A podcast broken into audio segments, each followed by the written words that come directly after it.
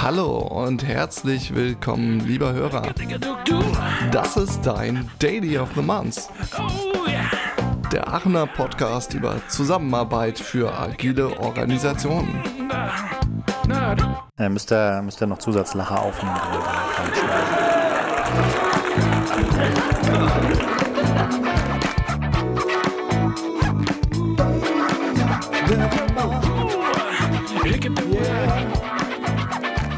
Hallo, hier ist der Markus am Mikrofon. Am anderen Mikrofon sitzt der Chris bei mir. Hallo Chris. Ja, moin moin. Ja, bei dem Podcast hier haben wir uns heute was anderes überlegt. Wir denken uns ja immer was anderes aus. Und zwar normalerweise laden wir unseren Gast ein. Diesmal haben wir es andersrum gemacht. Und wir sind jetzt zu Gast bei Matthias Lensen. Hallo Matthias.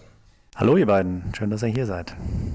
Normalerweise sagen wir willkommen. Jetzt sage ich danke, dass wir bei dir sein dürfen. Warum wir die Reise aufgenommen, auf uns genommen haben, das hat was mit dem Raum hier zu tun, in dem wir sitzen. Leider ist das jetzt ein Podcast ohne Video, aber wir werden das in den Shownotes sicher noch abbilden. Bevor wir darauf zurückkommen, was es mit dem Haus zu tun hat und dem Raum, erstmal ein bisschen über Matthias und wir fangen wie üblich mit unserem Lied an. Du hast dir einen Song ausgedacht, den da auf unsere, auf unsere Playlist draufsetzen kannst. Was ist das für ein Lied und warum hast du dir den Song ausgesucht? Genau, äh, das Lied ist von der Band Von wegen Lisbeth, äh, Wenn du tanzt. Und äh, ich mag das Lied sehr gerne, weil äh, ja, es im Prinzip sagt, äh, egal wie deine Perspektive ist, wenn oder wie, wie deine Umstände sind, wenn du einfach tanzt, äh, wird alles irgendwie gut. Und äh, ja, das bringt so, ein, so was Spielerisches auch in ernste Themen rein. Äh, und das mag ich total gern. Haben wir eine Zeit lang jeden Morgen gehört, dabei ein bisschen getanzt und dann war alles schon nicht mehr ganz so ernst. Äh, deswegen gerne dieses Lied. Ja, sehr schön. Da bin ich gespannt, mal reinzuhören. Vielleicht einmal kurz so aus meiner Brille beschrieben, ähm, wie ich so auf den Matthias blicke. Der Matthias ist nämlich ein Mensch, glaube ich. Ja. Vielleicht. Genau. Der mir irgendwann mal im Rahmen meines Studiums über den Weg gelaufen ist und dann später auch noch im Job, aber es war beides mal, würde ich sagen, eher so ein Winken im Vorbeigehen.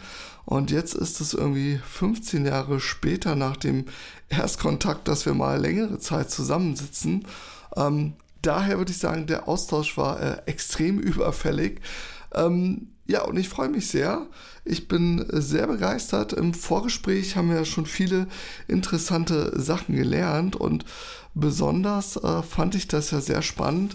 Neben deinen gefühlt tausend und einen coolen Arbeits- und Kreativprojekten ähm, finde ich es vor allen Dingen super spannend, wie du lebst und wie du auch mit deiner Familie schon wohnst. Das ist jetzt nicht unbedingt deutscher Durchschnitt, würde ich mal sagen. Und wir sitzen jetzt genau mittendrin, beziehungsweise nebenan. Und vielleicht können wir mal damit anfangen. Wie sieht das hier aus und was macht diesen Ort so besonders für dich? Äh, wenn ich darf, dann würde ich da kurz ein bisschen weiter ausholen, ähm, weil die Idee, irgendwie anders zu leben, ist schon relativ alt. Ich würde mal behaupten, so zwölf Jahre oder sowas. Ähm, das war damals so eine Idee, äh, die habe ich äh, Do Why You Walla genannt. Das, äh, ich möchte gerne im Do What You Want Land äh, wohnen, also ein Ort, an dem man einfach tun und lassen kann, was man möchte. Äh, an dem die Freunde und äh, ja, die Lieben um sich herum einfach nah sind, im Prinzip nur ein Haus weiter gehen, anklopfen und dann irgendwie an dem Tag ein neues Projekt machen, was auch immer das ist. Ähm, und das war so ein Gedanke, der hat sich bei mir damals total festgesetzt. Äh, vielleicht auch so aus der Situation heraus, dass ich zum Studium nach Aachen gekommen bin und war da ziemlich weit weg von äh, Freunden und Familie. Und da das ist vielleicht so eine Sehnsucht, die dann wieder aufgekeimt ist. Ähm, genau, das hat mich nie so ganz losgelassen, äh, hatte dann aber auch äh, Partnerinnen, äh, die das nicht so wollten, also ein, ein Ort, an dem man mit anderen Menschen zusammenlebt äh, und sozusagen ja nicht ganz der Standard. Äh, habe dann aber ähm, Laura kennengelernt. Und äh, sie hatte dieselbe Idee quasi in der Stadt, also sie wollte so ein ihre Agentur hieß damals Kabelbrand und sie wollte so ein Kabelbrandhaus in Köln. äh, wo auch ganz viele bunte Dinge passieren, äh, ins Leben rufen. Und äh, bei mir war die Idee eher so auf dem Land, ähm, weil man da vielleicht noch mehr Platz hat und es ist grün und irgendwie angenehm. Und äh, ja, dann haben wir ein, eigentlich aus Spaß heraus äh, Immobilien gesucht ähm, und haben zwei Immobilien gefunden, von denen wir eine besucht haben. Und das ist hier so ein verrücktes Architektenhaus in Beringhausen. Äh, ein ganz kleiner, genau, äh, ganz kleiner Stadt, äh, Dorfteil, so ein äh, Außensplitter von Burscheid im Bergischen Land, also so eine halbe Stunde von Köln entfernt. Und äh, wir haben uns direkt in dieses Haus verliebt, weil das äh, ja ein total angenehmes Holzhaus mit viel Glas ist. Haben dann auch aus dem Bauch heraus gesagt, das wollen wir hier irgendwie machen. Also es ist ein sehr großes Haus, sind, glaube ich, knapp äh, 300 Quadratmeter. Ähm, und war uns aber von Anfang an klar, dass wir da jetzt nicht alleine als Familie einziehen wollen, sondern dass wir da irgendwie einen Ort aufbauen wollen, äh, wo buntes Leben äh, herrscht, wo andere Leute hinkommen, wo man gemeinsam Projekte startet, äh, wo man vielleicht eben Leben und Arbeiten auch anders denken kann, nämlich irgendwie verschmolzener und nicht so getrennt. Äh, hier lebe ich, das ist mein Einfamilienhaus und da fahre ich äh, zur Arbeit. Und äh, genau. Ja, das war jetzt schon ziemlich viel ne? in, in, in diesem einen. also es ist auf jeden Fall für mich ein totaler Herzensort, weil auch der Mensch, der das Haus gebaut hat, auch ein total angenehmer, ja, verrückter Typ ist. Aber vielleicht dazu später noch mal, mal gucken. Mhm. Und wie viele Leute leben und arbeiten hier miteinander? Ähm, wir leben da im Moment äh, mit einer anderen Familie, die zwei Kinder haben. Wir selber haben einen Sohn. Dann wohnt noch ein, wohnen noch zwei Pärchen äh, dort äh, und zwei Hunde. Genau, also es hat, äh, die Idee ist im Prinzip, jeder hat einen relativ kleinen privaten Rückzugsraum, äh, ne, wo man so sein eigenes Reich hat, auch wenn man mal seine Ruhe haben will. Und dann gibt es aber viele geteilte Flächen, ähm, also einen große, großen Wohnraum mit Küche, ähm, ein großer Garten mit Terrassen, ein, eine kleine Werkstatt, äh, wo man auch einen kleinen Sportraum einrichten kann. Daran bauen wir gerade äh, im Souterrain Schlafkojen für Gäste, also Platz ist mittlerweile fast schon Mangelware, obwohl es so groß ist. Äh, und genau in diesen Schlafkojen zum Beispiel sollen sich auch Gäste zurückziehen können äh, und mal den Vorhang zumachen, wenn es doch zu trubelig wird. Ja, also sind im Moment so knapp zehn Leute, wenn ich jetzt mich nicht verzählt habe, plus so flexible, ne? also äh, quasi so Second Home Leute würden wir, würden wir dazu sagen, die halt da nicht fest wohnen, sondern die äh, aber eine signifikante Zeit im Monat dort auch verbringen. Wir haben zum Beispiel einen aus Berlin, der regelmäßig kommt. Äh, Patrick äh, findet es hier so gut, dass er immer diese, diesen Weg auch auf sich nimmt. Du sagst arbeiten, wohnen und arbeiten zusammen. Wie sieht denn eure Arbeit aus? Genau, also wir haben äh, natürlich den Vorteil, dass wir äh, unsere Arbeit remote machen können. Das heißt, äh, solange die Internetverbindung stabil ist, was hier durchaus eine Herausforderung ist. wir haben jetzt zwei Leitungen gebündelt zu einer äh, und sind trotzdem nur bei 100 Mbit. Ähm, aber es reicht, dass äh, parallel bei uns Leute Workshops machen können oder eben Online-Meetings machen können äh, für die Leute, für die sie eben gerade arbeiten. Ähm, wir sind fast alles Freelancer, außer Anna, die arbeitet bei Rewe Digital ähm, aber die dürfen seit Corona natürlich auch irgendwie von überall aus arbeiten und daher kein Problem. Ist eher bei uns so ein bisschen die Herausforderung, äh, auch einen ruhigen Ort zu finden für das, weil es halt ein sehr trubeliges, hellhöriges Haus ist. Äh, aber da müssen wir uns jetzt was überlegen. Also ich könnte auch mal vorbeikommen. Ich habe ein Projekt mit fünf Leuten, brauche einfach mal einen Raum, wo ich mit den Menschen mal zusammenarbeiten kann. Äh, früher haben wir das so gemacht. Ähm, äh, muss ich vielleicht noch mal kurz erzählen. Wir waren schon mal in diesem Haus, äh, waren damals alle quasi, haben dort nicht fest gewohnt, sondern haben uns das geteilt. Ne? Also die haben alle irgendwo in, in Köln gewohnt, die Leute, die damals damit gewohnt haben ähm, oder Düsseldorf und sind dann halt so zeitweise dahin gekommen und wir haben das Haus auch mitfinanziert, dadurch, dass wir dort mit Unternehmen Workshops gemacht haben. Ich habe dann so ein flexibles Möbelsystem geholt, äh, mobile Whiteboards und sowas und dann war es halt äh, ein schöner Workshop-Raum. Ähm, mittlerweile ist es schon, hat sich so ein bisschen mehr Richtung Wohnen verschoben, der Schwerpunkt, aber das liegt eigentlich nur am, am Platzmangel. Also wir fänden es schon super perspektivisch, auch einen Raum für sowas zu haben, dass Leute vorbeikommen können mit kleinen Teams und äh, dort arbeiten können. Ginge jetzt auch. Ne, da müssen wir uns aber gut absprechen mit den Leuten im Haus, dass man sagt, okay, das, äh, der große Wohnraum wird heute mal von einem Team benutzt. Ja, ich meine, wir haben Kids dort, äh, kleine zweieinhalb, von, von einem halben Jahr bis vier Jahre. Äh, denen will man ja auch nicht äh, sagen, so jetzt mal vier Stunden Ruhe. Geht gar nicht. Bei dem, was du gerade gesagt hast, da habe ich dir jetzt so zwei Ankerwörter rausgehört. Zum einen Raum, hattest du ganz oft gesagt. Und wo du Kinder sagst, denke ich jetzt direkt an Spiel. Und da wäre jetzt für mich die Überleitung zu diesem Begriff Spielraum, den du auch in unserem Vorgespräch genannt hattest. Und da wollte ich mal fragen, wenn du den Begriff Spielraum hörst, was würdest du damit verbinden? Was bedeutet das für dich? Ähm, ah, naja, das ist gar nicht so leicht zu beantworten. Ähm, vielleicht kann man einfach mal anfangen im Kinderzimmer äh, von unserem Sohn. Das ist halt ein Ort, wo ausprobiert wird, äh, ne, wo gebaut wird, wo aber auch wieder äh, die Kugelbahn am nächsten Tag sofort wieder umgeschmissen wird und was Neues gebaut wird. Ähm, aber es ist ein Ort, der auch äh, sozusagen wenig ernst ist. Ähm, steckt ja schon im Wort, spielerisch.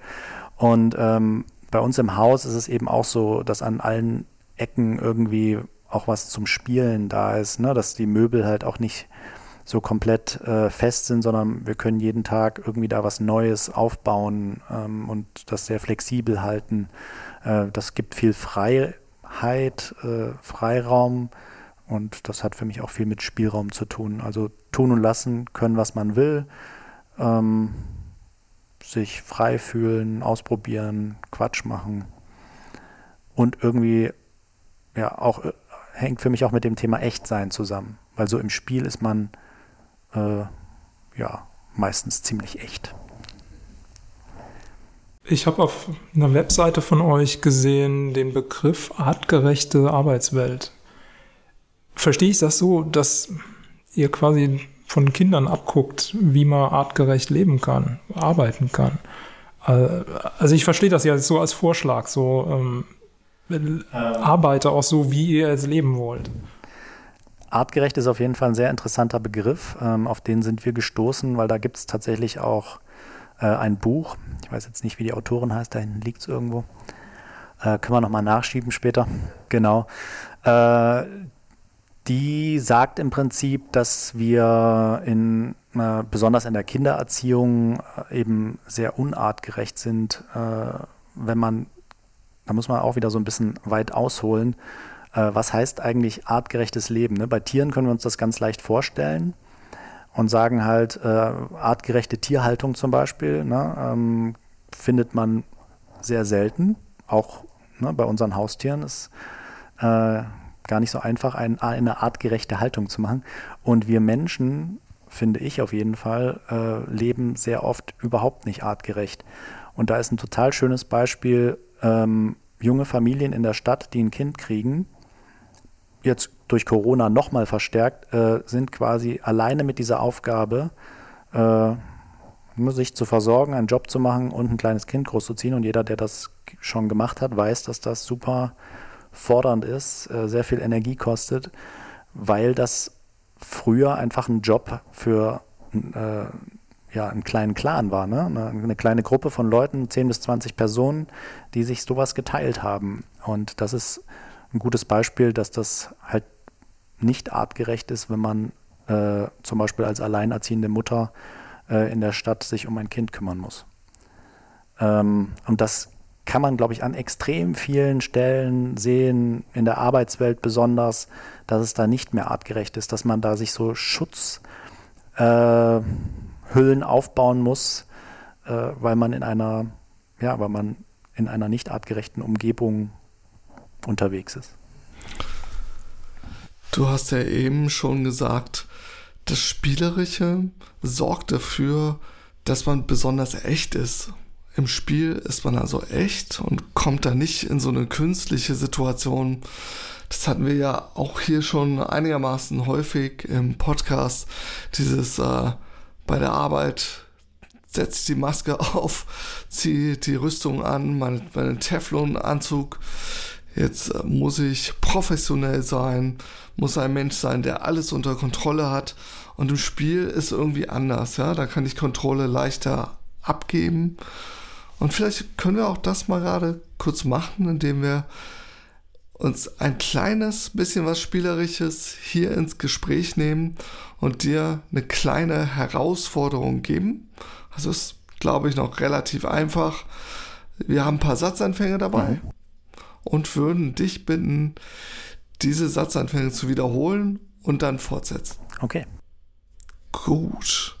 Also, der erste Satzanfang wäre, Kreativität entsteht an Orten, wo Menschen. Kreativität entsteht an Orten, wo Menschen loslassen können, wo sie sich trauen, Fehler zu machen, ähm, wo sie inspiriert werden und ähm,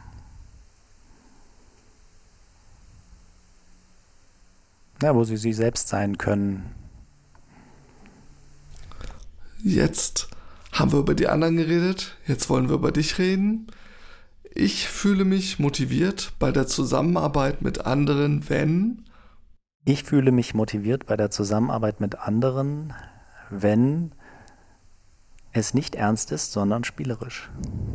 Okay. Mhm. Und viele Leute missverstehen über meine Person, dass viele Leute, wie war das, missverstehen. okay, ja, ich merke, ein bisschen kompliziert. Warte mal. Das, was Leute oft falsch verstehen an mir. Das, was Leute oft falsch verstehen an mir, ist, dass spielerisch arbeiten nicht heißt, äh, dass es nicht zu coolen Ergebnissen kommt. Okay. also einen letzten habe ich noch. Dann hast du es geschafft. Also, würde ich mein 18-jähriges Ich treffen, so würde ich sagen. Würde ich mein 18-jähriges Ich treffen, würde ich sagen, folg einfach deiner Intuition. Äh, lass dich nicht in irgendwelche Studiengänge rein äh, drücken, die du vielleicht gar nicht machen willst und studier vielleicht gar nicht. Ist gar nicht so wichtig. ja, sehr gut. Bau ein Haus. Mach einfach, was du, was dir Spaß macht, ja. Ja, sehr schön. Da kam das, äh, das, äh, der Begriff Spielen wieder. Da fiel mir gerade so ein Spiel Regeln. Du hast eben gesagt, wenn, wenn ich jetzt mit einer Gruppe Leute kommen würde, wir bräuchten mal einen Raum, ihr würdet euch absprechen. Wie kriegt ihr das hin? Habt ihr Regeln oder wie kommt ein Miteinander so zustande, dass es auch funktioniert? Das probieren wir jetzt auch gerade wieder ganz neu aus. Also es ist ein lebender Prototyp. Ähm, früher war das, äh, gab es kaum Regeln, also hier gibt es auch jetzt nicht großartig. Wir, wir setzen uns ab und zu mal zusammen und äh, planen halt die Woche, sodass man weiß, okay, dann hat der und der einen wichtigen Workshop, da können wir vielleicht mal gucken, ob man mit den Kiddies eine Runde rausgeht oder ähm, aber im Prinzip äh, entsteht das jetzt erst alles. Ähm, ich glaube, das ist auch ein, äh, für die Zukunft für uns sehr anspruchsvoll, äh, da möglichst freiheitlich, ohne zu viel Regeln, aber mit einer gewissen Verbindlichkeit, äh, ne, dass dann auch nicht irgendwie Bedürfnisse von Menschen äh, ja, nicht beachtet werden. Äh, aber finden wir gerade alles auch selber wieder neu raus. In Zukunft, ihr, du hast mal gesagt, ihr wollt auch wachsen, ihr, wolltet, ihr wollt größer werden. Genau, also wir, ähm, wir wollten vor allem raus aus Köln jetzt, aus dieser isolierten äh, Kleinfamilienwohnung sozusagen und äh, haben deswegen die Chance genutzt, weil das Haus, wo wir früher schon mal waren, immer noch frei war, ähm, um hier sozusagen auch dieses gemeinschaftliche Leben weiter auszuprobieren. Ne? Corona hat uns da einfach wirklich äh, auch eine brutale äh, Pause verordnet. Ähm, aber die Idee ist nie irgendwie gestorben, sondern wir haben es halt jetzt wieder ins Leben gerufen. Ähm, genau, was war die Ursprungsfrage? Ich habe so verstanden, dass ihr auch wachsen wollt. So, also ja, das, genau. Und dann auch so meine Frage, wie funktioniert ja, das dann mit, also, wenn man mehr Leute wird? Ja, es gibt hier im Dorf tatsächlich noch so ein paar Häuser. Ähm, wenn das alles so funktioniert und wenn die irgendwann mal fertig werden, dann könnten wir hier quasi so ein bisschen dezentral wachsen. Äh, wir wollen hier auch so ein bisschen Wurzeln schlagen und mal gucken, gibt es hier vielleicht im Nachbarort noch irgendwelche Immobilien, die man, ne, eine Scheune, die man vielleicht pachten kann, um dort vielleicht Veranstaltungen zu machen oder da so einen, äh, so einen interessanten Arbeitsort zu kreieren. Ähm, ansonsten kann ich mir aber auch vorstellen, dass wir irgendwann, dass uns irgendwann ein Ort rufen wird, ähm, der mehr Platz hat. Also für mich persönlich äh, wäre dann so ein so ein gefühltes Limit für so einen Ort äh, bei 30, 40 Personen, die dort fest leben. Äh, und manche, die dort eben auch arbeiten und manche, die aber vielleicht auch zu, für einen Job irgendwo hinfahren. Äh, genau. Ich merke, dass ich gerade auch noch an dem Spielerischen hänge. Und da denke ich gerade dran, dass das Thema Grenzen für mich da immer sehr schnell auf den Tisch kommt. Ähm, wie würdest du das Thema Grenzen als Bedeutung im Spielerischen sehen? Ähm, ich glaube, dass äh, gute Spiele auch davon leben, dass es halt Regeln gibt, in, innerhalb derer man dann halt äh, viel Freiheit hat. Also wenn man jetzt, dass man zum Beispiel überträgt ne, auf so einen, so einen Workshop-Spielraum, ähm, funktioniert das ja auch nicht, wenn alle nur noch tun, was sie wollen. Sondern so ein gewisses Commitment zu so ein paar Basisregeln muss schon da sein. Aber halt vielleicht äh, eben keine Regeln, die nicht unbedingt notwendig sind. Mhm. Okay. Wo du gerade schon über Projekte sprichst, da können wir ja mal in die Richtung schauen. Du machst ja sehr, sehr viele Projekte in Richtung Innovation. Vielleicht kannst du uns da einfach mal etwas mitnehmen und beschreiben, was ist denn so die Bandbreite der Projekte, die du so mittreibst? Das ist in der Tat äh, gar nicht so einfach zu beschreiben. Ähm, ich habe äh, vielleicht auch ein kleiner Schwank äh, in die Vergangenheit. Ich habe in, in Aachen eine Agentur gegründet mit einem Studienkollegen und ähm, wir haben alles und nichts gemacht rund um Kommunikation, Werbung. Und äh, ein Bereich, den ich aber auch immer fa sehr faszinierend fand, war ähm, eben Kreativität und Ideenfindung. Und das war auch so ein, so ein Bereich, den wir da so als, als kleinen exotischen USP in dieser Agentur so ausgebaut haben, haben dann Kreativitätsworkshops auch und Ideenworkshops gemacht, haben Veranstaltungen gemacht, die hießen damals in Aachen äh, Business Model Arena zum Beispiel, wo man äh, Leute von äh, Nobis und ähm, andere lokale Unternehmer eingeladen hat, um mal so äh, Geschäftsmodelle neu zu denken gemeinsam. Äh, das war dann auch was, was ich äh, sehr viel faszinierender fand als diesen Kommunikationsbereich und habe das dann mit neuen Partnern in Köln in einer neuen Agentur ausgegründet äh, haben dann da eine ziemlich Achterbahnfahrt äh, hingelegt mit schnellem Wachstum äh, in Zusammenarbeit mit, mit vielen großen Firmen, die uns irgendwie aus irgendwelchen unerfindlichen Gründen Vertrauen geschenkt haben. also ein, eins unserer ersten Projekte damals zum Beispiel war äh, für Bayer Das war ein, äh, hieß Innovation on Wheels, findet man auch bei YouTube, wenn man das zusammenschreibt und, und sucht. Äh, das war ein Innovationsformat, wo dann Teams von Bayer in einem Bus ähm, hier von Leverkusen über verschiedene Standorte, die die in Deutschland haben, nach Berlin gefahren äh, sind und auf dem Weg wurden Ideen entwickelt und wir haben das Ganze eben facilitiert und äh, ja, organisiert. Das war auch ein, ein Spielraum, ne, der, den ich nach wie vor sehr cool finde, weil der äh, die Leute rausgebracht hat. Man war in Bewegung, man konnte aber auch nicht raus. Ähm, das war die Grenze, genau. Äh, das heißt, es war auch ein sehr intensives Format, äh, konnte man sich nicht mal eben so rausziehen aus der Geschichte.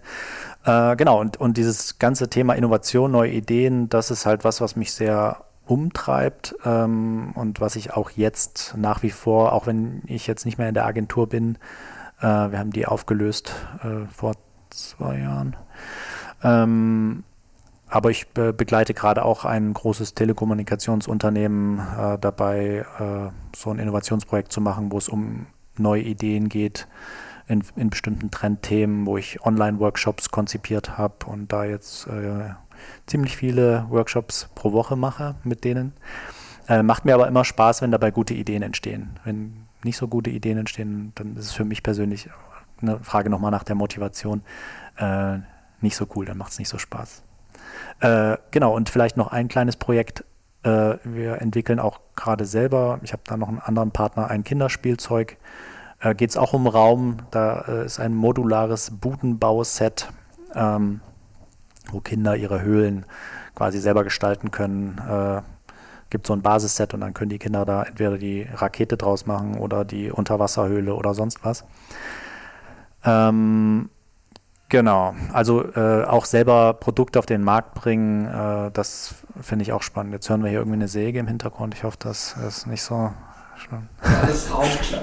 Kreat Kreativraum, da ist gerade jemand kreativ. Da arbeitet jemand, ne? So ist das Wohnen und Arbeiten gleichzeitig. Ich würde gerne das Spielzeug nochmal aufgreifen. Und zwar, ihr gebt den Kids was mit, wo sie hinterher kreativ mit weiter spielen können, neue Sachen erfinden können.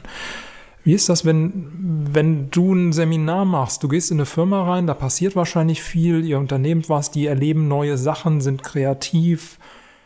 Wie ist das, wenn, wenn die weg sind? Wie nachhaltig, wie kriegst du das hin, dass dann nachhaltig was hängen bleibt, dass die auch hinterher innovativ sein können? Äh, das ist ein ganz großes Problem der gesamten Innovationsberatungsbranche, würde ich mal sagen.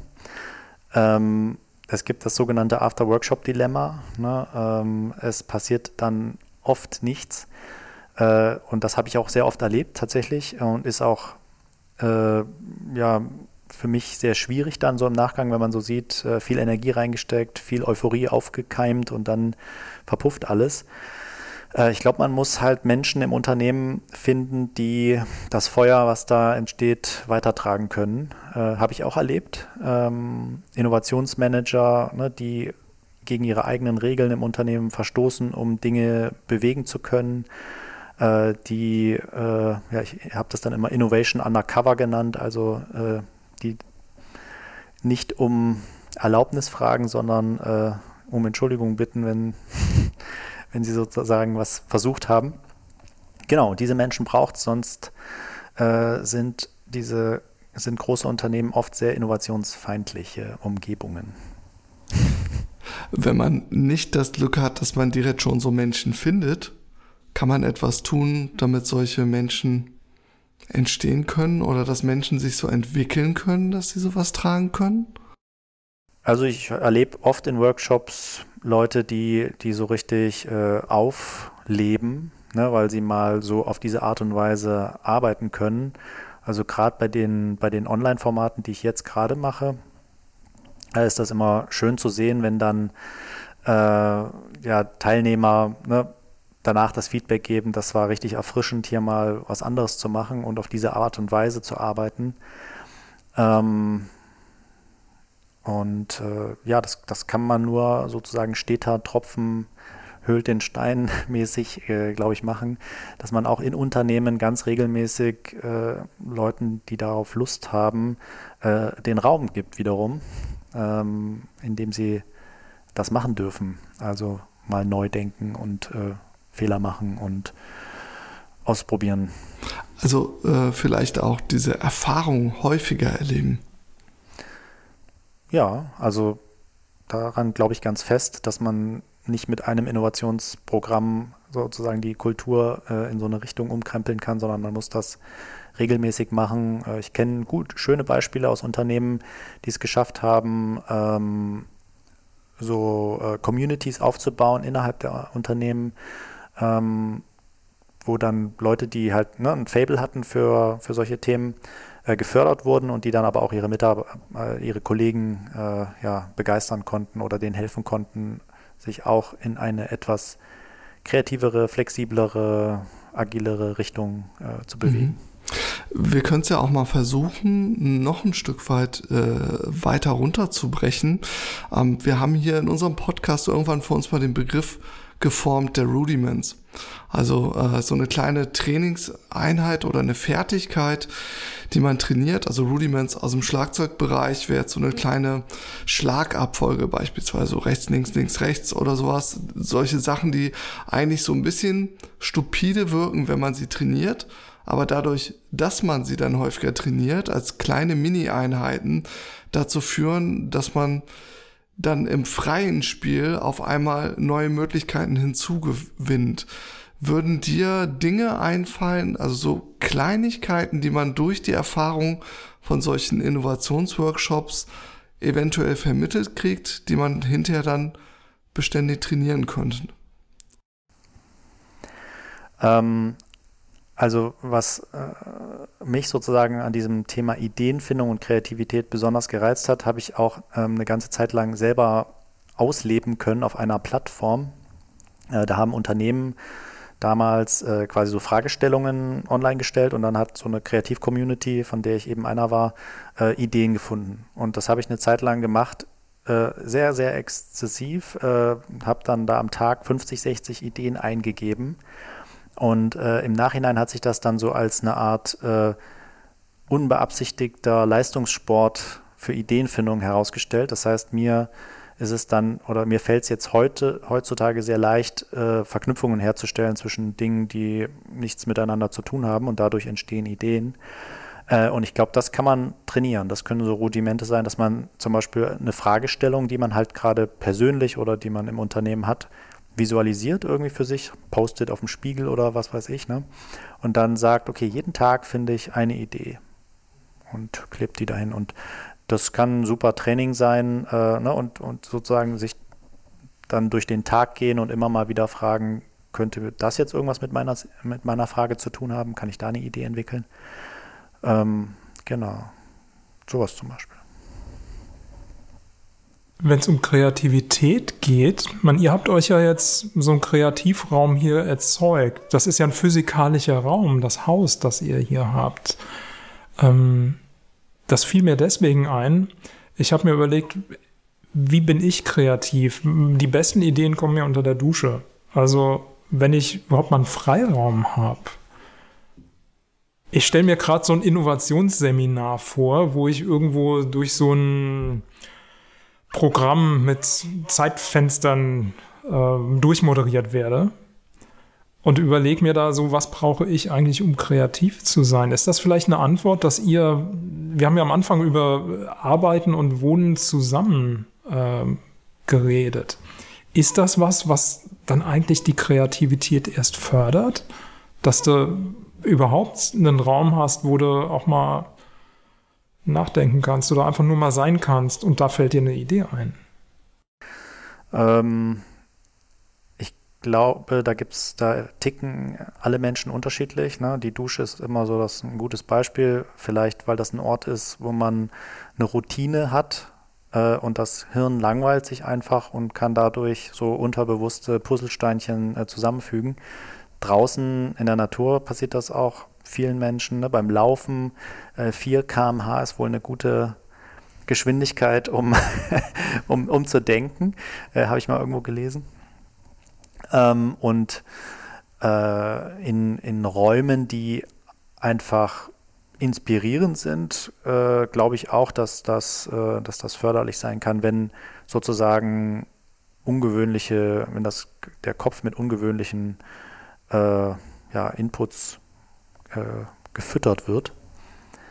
Ähm, ich glaube aber vor allem daran, dass man äh, erstmal dieses Futter braucht und dann braucht es erstmal eine Zeit lang, wo das Hirn äh, sein Ding macht und äh, im Unterbewusstsein dann tatsächlich die Magic passiert und man muss dann nur den Moment abpassen, dass es irgendwo an die Oberfläche kommt und das dann festhalten.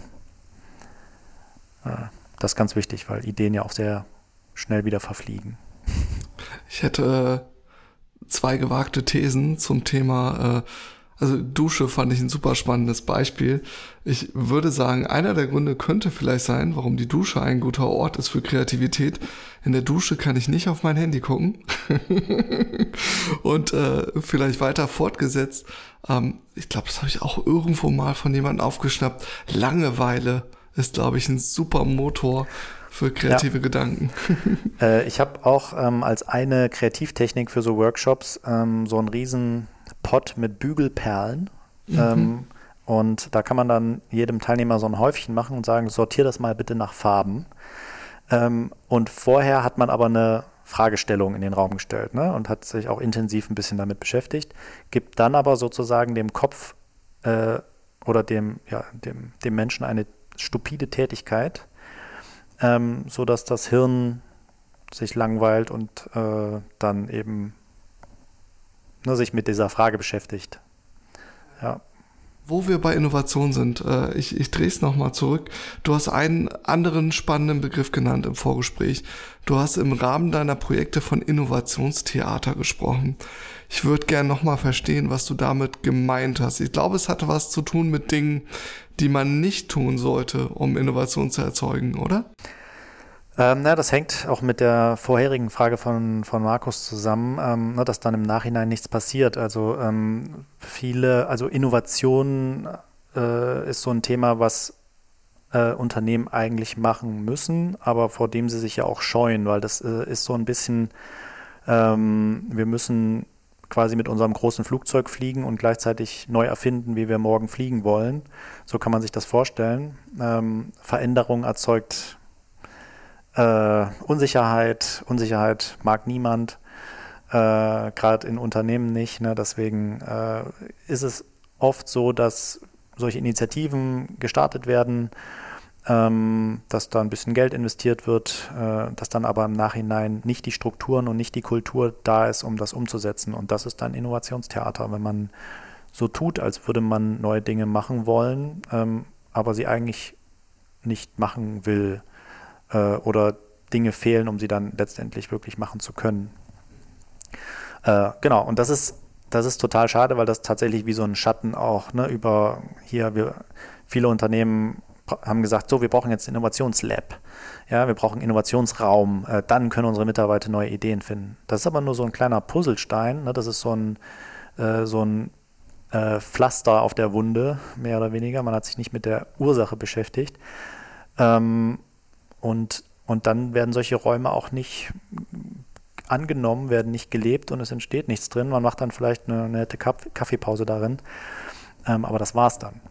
Und äh, ja, das ist sehr desillusionierend und macht auch keinen Spaß. Da gibt es übrigens auch einen guten Literaturtipp. Äh, hört auf, Innovationstheater zu spielen von so einem Schweizer Unternehmensberater.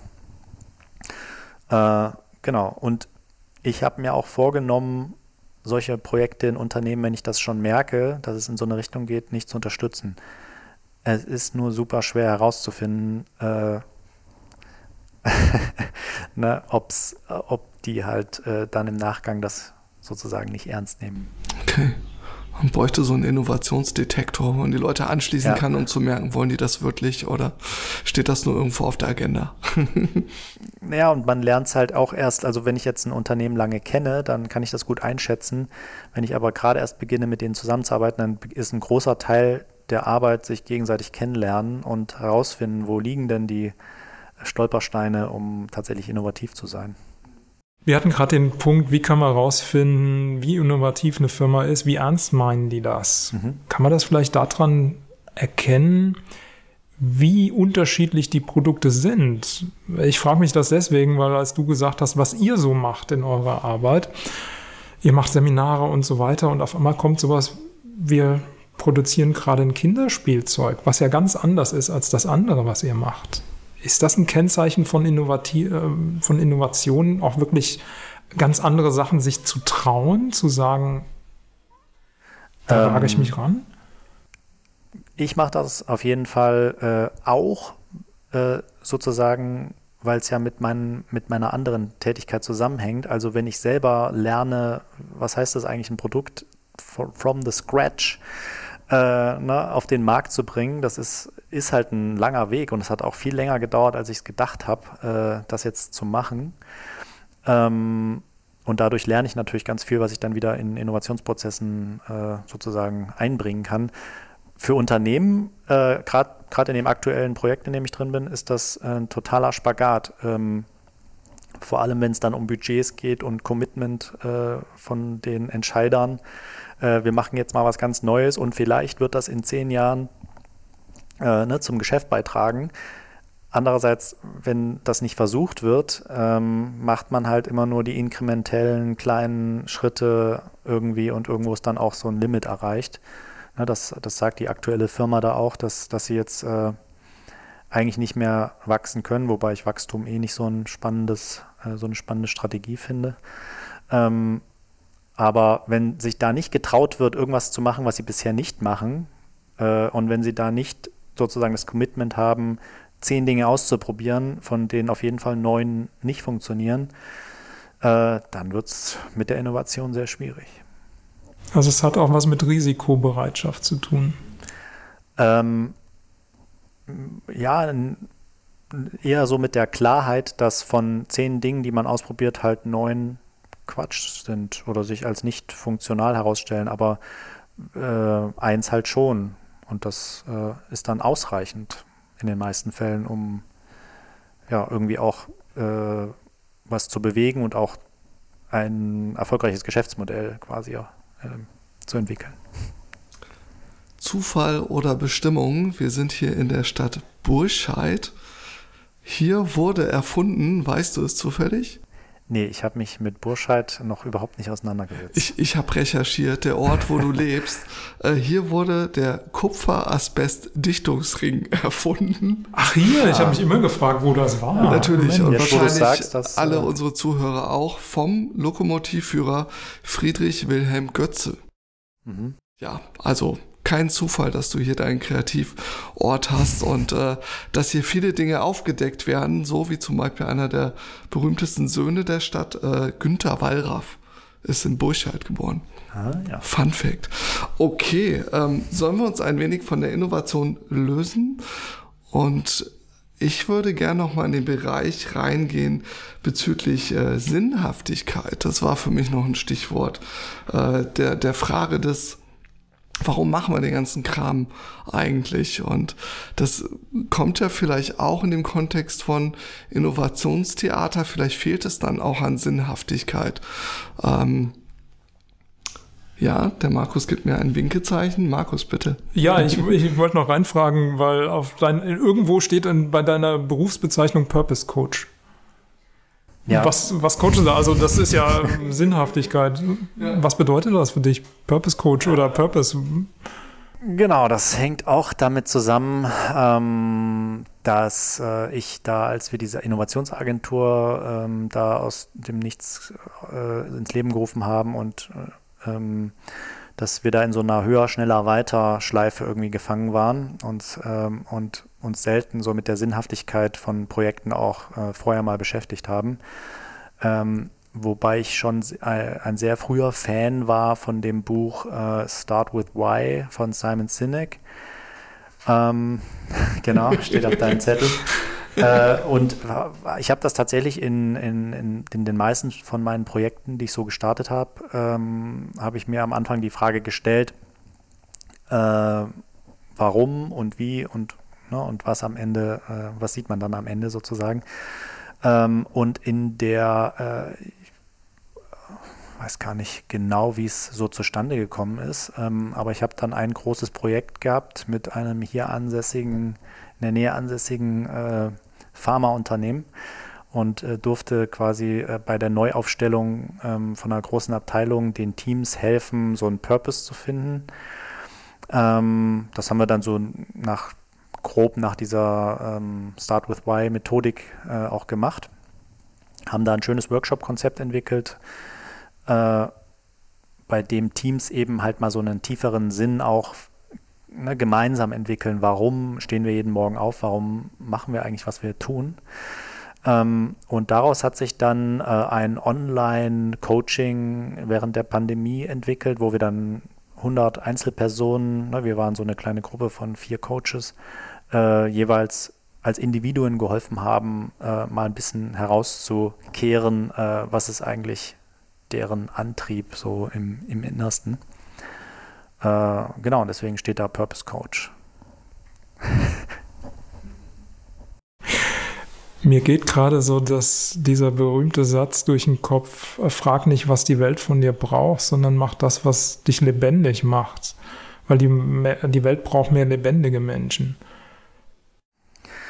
Genau, und ich glaube, dass äh, ich, ich persönlich glaube, dass man sich so ein, äh, so ein, also dass jeder auch so einen Purpose hat.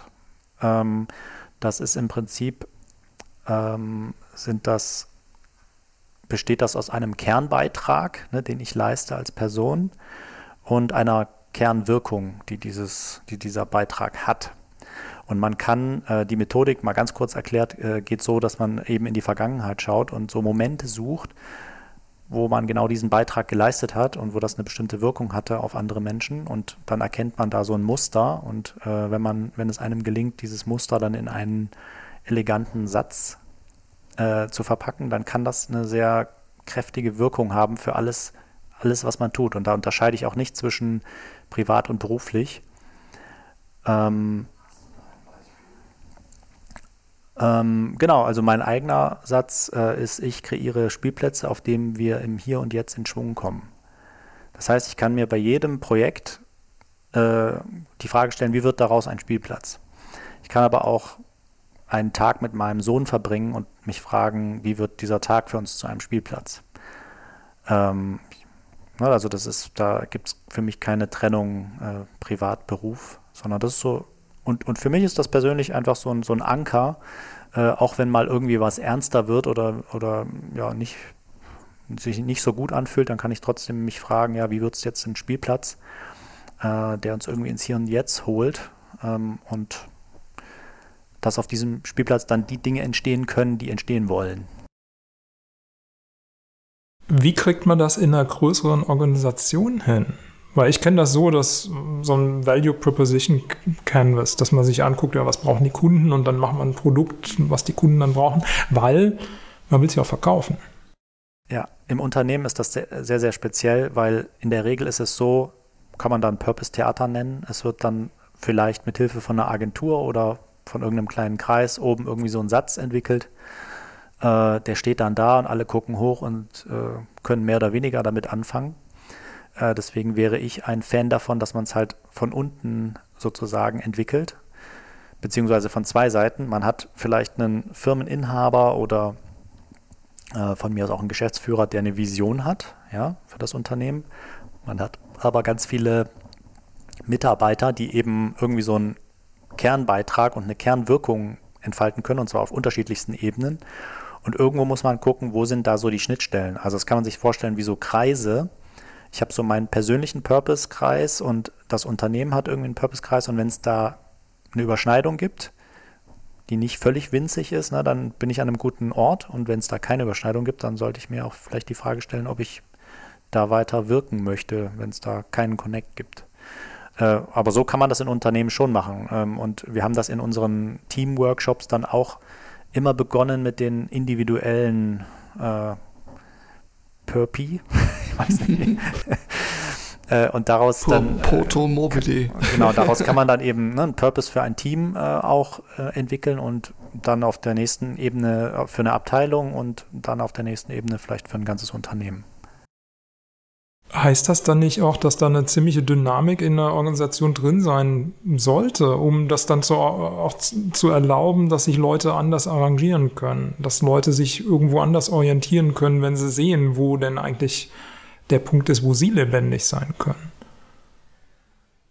Ähm, ja, nur wenn ich selber sozusagen ähm, irgendwo diesen Kernbeitrag leisten kann und äh, das dann in meinem Unternehmen auch die Wirkung entfalten kann, dann äh, macht das Ganze Spaß. Und äh, da kann man ja die unterschiedlichsten, man braucht ja die unterschiedlichsten Beiträge und, und Wirkungen, um dann irgendwie auch äh, ja, eine gute Organisation zu sein.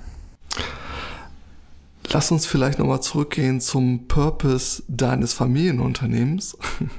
Also hier vor Ort. Ähm, ich habe ja verstanden, dass ihr da auch eine große Vision habt und gerade auf der Suche seid. Ähm, vielleicht kannst du uns, also wir nähern uns so langsam dem Endbereich unseres Gesprächs, aber ich fände es ganz gut, wenn wir nochmal gemeinsam mit dir in, in die Zukunft gucken, in eure Vision äh, dessen, was ihr noch erreichen wollt, bewirken wollt. Ja, also ähm, wir hatten in der Vergangenheit, bevor wir jetzt hier äh, ins heimelige Beringhausen äh, zurückgekommen sind, ähm, hatten wir teilweise sehr, sehr große Projekte, ähm, die wir uns, äh, oder Immobilien, die wir uns angeschaut haben. Und da war es auch teilweise schon kurz vorm Abschluss sozusagen. Das letzte große, was gescheitert ist, ähm, was übrigens immer ein sehr schmerzhafter Prozess ist, wenn man irgendwie sich so in so einen Ort verliebt hat. Das sollte man nicht tun, äh, weil das aus, unter, aus ganz vielen Gründen scheitern kann, äh, war eine alte Papierfabrik in der Eifel, äh, in Zerkall. Ähm, die, da wurde Büttenpapier hergestellt äh, und das war ein ganz toller Ort, ähm, riesig groß. Also da gab es natürlich Hallen ohne Ende ne, und Wohngebäude und äh, noch irgendwelche Wald- und Wiesenflächen und so weiter. Da hätten wir äh, die nächsten 100 Jahre äh, unsere Ideen langsam aufbauen können. Ähm, ist halt, ist halt dann natürlich auch immer so ein, so ein gigantomanisches Projekt, ne, was dann auch vielleicht äh, ja, einem so ein bisschen Angst machen kann. Aber wir suchen schon etwas, äh, wo wir noch uns mehr entfalten können, ähm, ne, wo dann eben auch mehr Leute leben können, wo mehr Leute zu Besuch kommen können, um von so einem Ort auch irgendwie zu profitieren, inspiriert zu werden, eine Auszeit dort zu finden. Äh, genau, deswegen sind wir gibt es quasi zwei Strategien momentan. Ähm, die eine ist äh, hier zu gucken, können wir das hier so dezentral aufbauen? Ne, finden wir hier noch weitere Flächen tatsächlich, also physischen Raum, den wir irgendwie gestalten können? Ähm, ne, Wenn es in Richtung äh, Selbstversorgung vielleicht noch eine kleine Ecke gehen kann, ob man irgendwo eine, eine, Ackerfläche bekommen kann oder ob man sich zusammentut mit anderen und äh, da was irgendwie auf die Beine stellt. Ähm, oder die andere Richtung ist halt, wir finden eine Immobilie, die mehr Platz und Entfaltungsraum für uns bietet. Genau. Aber das ist tatsächlich hier in der Region nicht so einfach, ähm, weil äh, das auch ein Trend ist. Ne? Also es gibt viele auch Communities, äh, Menschen, die sich sehnen nach solchen Orten und dadurch werden auch alte Höfe ne, schneller jetzt hier aufgekauft und dann in sowas umgewandelt. Ähm, und es hier, hier ist jetzt nicht so, ein, so, ein, äh, so eine Landflucht, wie es zum Beispiel in Brandenburg oder so der Fall ist, ja. In, in, im, sozusagen rund um Berlin entstehen ganz viele solche Projekte, weil es da aber auch ohne Ende verlassene, mehr oder weniger verlassene Dörfer und Höfe gibt, die man sehr günstig kriegen kann im Vergleich zu hier. Ähm, aber irgendwie sind wir auch noch so, haben wir festgestellt, dass es halt hier in der Region nicht so viel gibt. Also wollen wir gerne hier irgendwie dazu beitragen, sowas aufzubauen. Ähm, wobei wir auch jetzt schon irgendwie mal so fantasiert haben, ob es nicht doch auch Portugal oder Italien werden könnte. Aber das ist, das sind momentan noch äh, Luftschlösser. Dann darfst du uns gerne wieder einladen. Wir kommen vorbei. Ja, na, also auch da äh, habe ich, hab ich schon sehr spannende Projekte jetzt kennengelernt. Äh, zum Beispiel, äh, Name fällt mir jetzt nicht ein, ähm, aber da haben Leute quasi äh, eine Genossenschaft gegründet, ein, ein Dorf gekauft in Italien, wunderschönes äh, ne, mit, mit alten römischen Villen drauf, ähm, für 6 Millionen Euro und haben das aber dann, jetzt ist so ein gemeinsam geteilter Urlaubsort, aber auch ein Ort, äh, wo man halt mitgestalten kann. Ja, gibt sehr, sehr viele spannende Projekte in dem Bereich. Kann ich ja dann noch auf die, äh, auf die Literaturliste setzen. Sehr gerne. So, bei jedem guten Konzert kriegt irgendwann mal der Schlagzeuger auch mal die Chance, mal ein Solo hinzulegen. Wir haben dir jetzt ganz viele Fragen gestellt, was uns interessiert. Gibt es noch ein Thema, was, wo du sagen würdest, da haben wir gar nicht drüber geredet, aber das ist dir wichtig? Ähm, naja, also äh, was ich auf jeden Fall spannend finde, ist, äh, ich habe das, was ich mache, ja überhaupt nicht gelernt. Ähm, das heißt, ne, wenn ihr vielleicht üblicherweise Gäste habt, äh, dann haben die eine Ausbildung zum Scrum Master oder keine Ahnung. Ähm, das ist vielleicht noch so ein Thema, äh, dass das alles eher so aus dem Bauch heraus passiert. Keine Ahnung, ob euch dazu noch Fragen einfallen. das wäre so die ganze Geschichte, wie, wie kam es denn dazu und was hast du überhaupt ursprünglich gelernt? Äh, genau, ich habe nur irgendwann festgestellt, äh, vor, dass ich mich nie sehr viel mit meiner Zukunft beschäftigt habe und immer so reinstolpere. Und dann in diese Agenturgründung wurde ich auch so von einem Studienkollegen mehr oder weniger so rein, zum Glück reingeholt, weil dadurch kam ich in ein total spannendes Feld, äh, plötzlich selbstständig, unternehmerisch tätig zu sein, Ding, Dinge zu tun, die ich nie vorher getan habe. Also hat man eine ziemlich steile Lernkurve. Äh, sonst wäre ich wahrscheinlich am Institut irgendwo äh, in Aachen am ZLW IMA, hätte dann da sinnloserweise promoviert und hätte mich da extrem schwer getan, wahrscheinlich damit. Ich hatte schon im Studium extreme Schwierigkeiten, Hausarbeiten äh, zu beenden. äh, ja, insofern äh, bin ich da immer so ein bisschen weiter gestolpert, bis ich dann halt so meinen Kern entdeckt habe ne, und auch gewusst habe, okay, was kann ich denn gut? Ja, ich bin ganz gut im Ideen finden und äh, und fällt mir leicht, sozusagen äh, neue Dinge anzustoßen.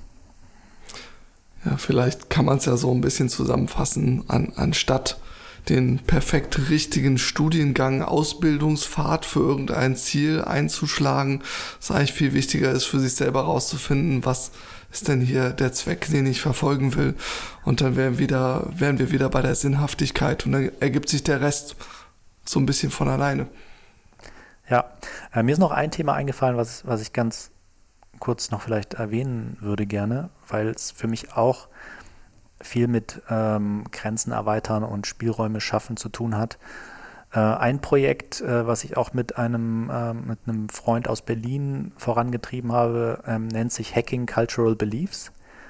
Äh, da geht es darum, äh, Glaubenssätze zu erkennen und möglicherweise in Frage zu stellen, wenn man feststellt, äh, die behindern mich vielleicht eher.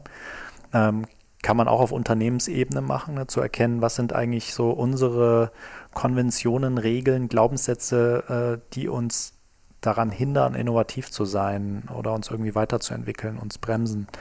Und die dann äh, quasi zu hacken oder äh, es gibt auch ein Buch, setze ich auch gerne auf die Liste, Reframing.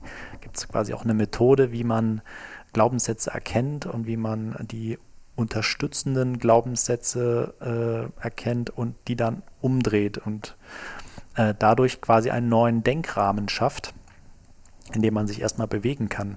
Äh, und das hat auch so ein bisschen mit dem Thema zu tun, wie lebt man eigentlich, weil es gibt für alle Bereiche sogenannte Cultural Creatives. Das sind die Leute, die Dinge natürlich hinterfragen und Dinge anders machen. Da würde ich mich jetzt gar nicht unbedingt so an vorderster Front sehen, äh, sondern ich bin vielleicht eher so, so eine Brücke zwischen diesen Leuten, ne, die irgendwie vorne leben und arbeiten, neu denken und ich kann es vielleicht übersetzen, so für eine, für, oder einen Zugang dazu schaffen durch, durch den Raum, den ich äh, hier mit, mit unserer Truppe äh, kreiere.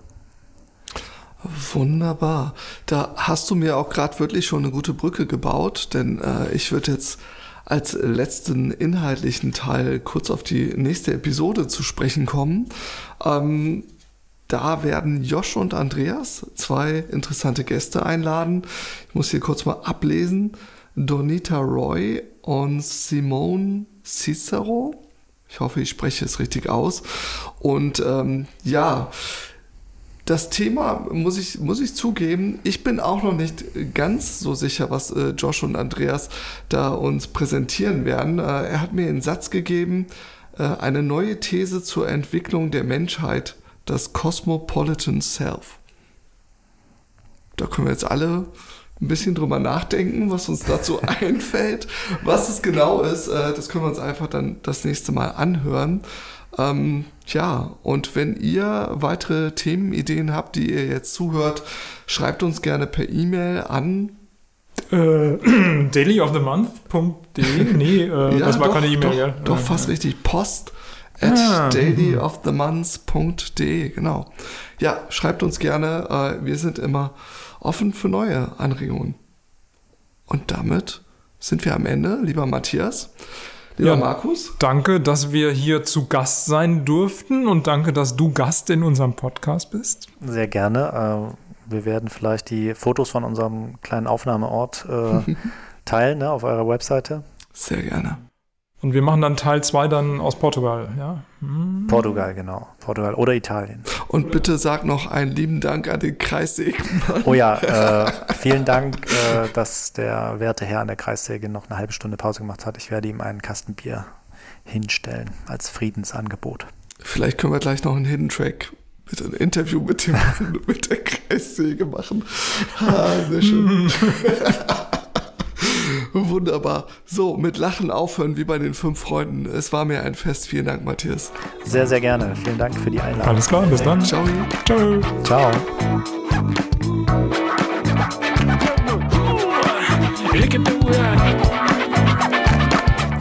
Und zack geht die Kreissäge. War ja wohl super, oder?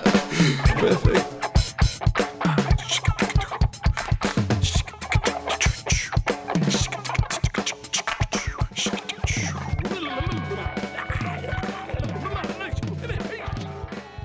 Ähm, ist das ein Merkmal, wie, wie innovativ ein- eine Organisation ist, wie unterschiedlich die Ideen sind, die dann hinterher wirklich umgesetzt werden? Die, die Frage habe ich nicht ganz verstanden. Dann fangen wir nochmal von vorne an. Wie habe ich denn angefangen? Warte, ich, ich drück mal auf äh, Rückwärtsspulen hier.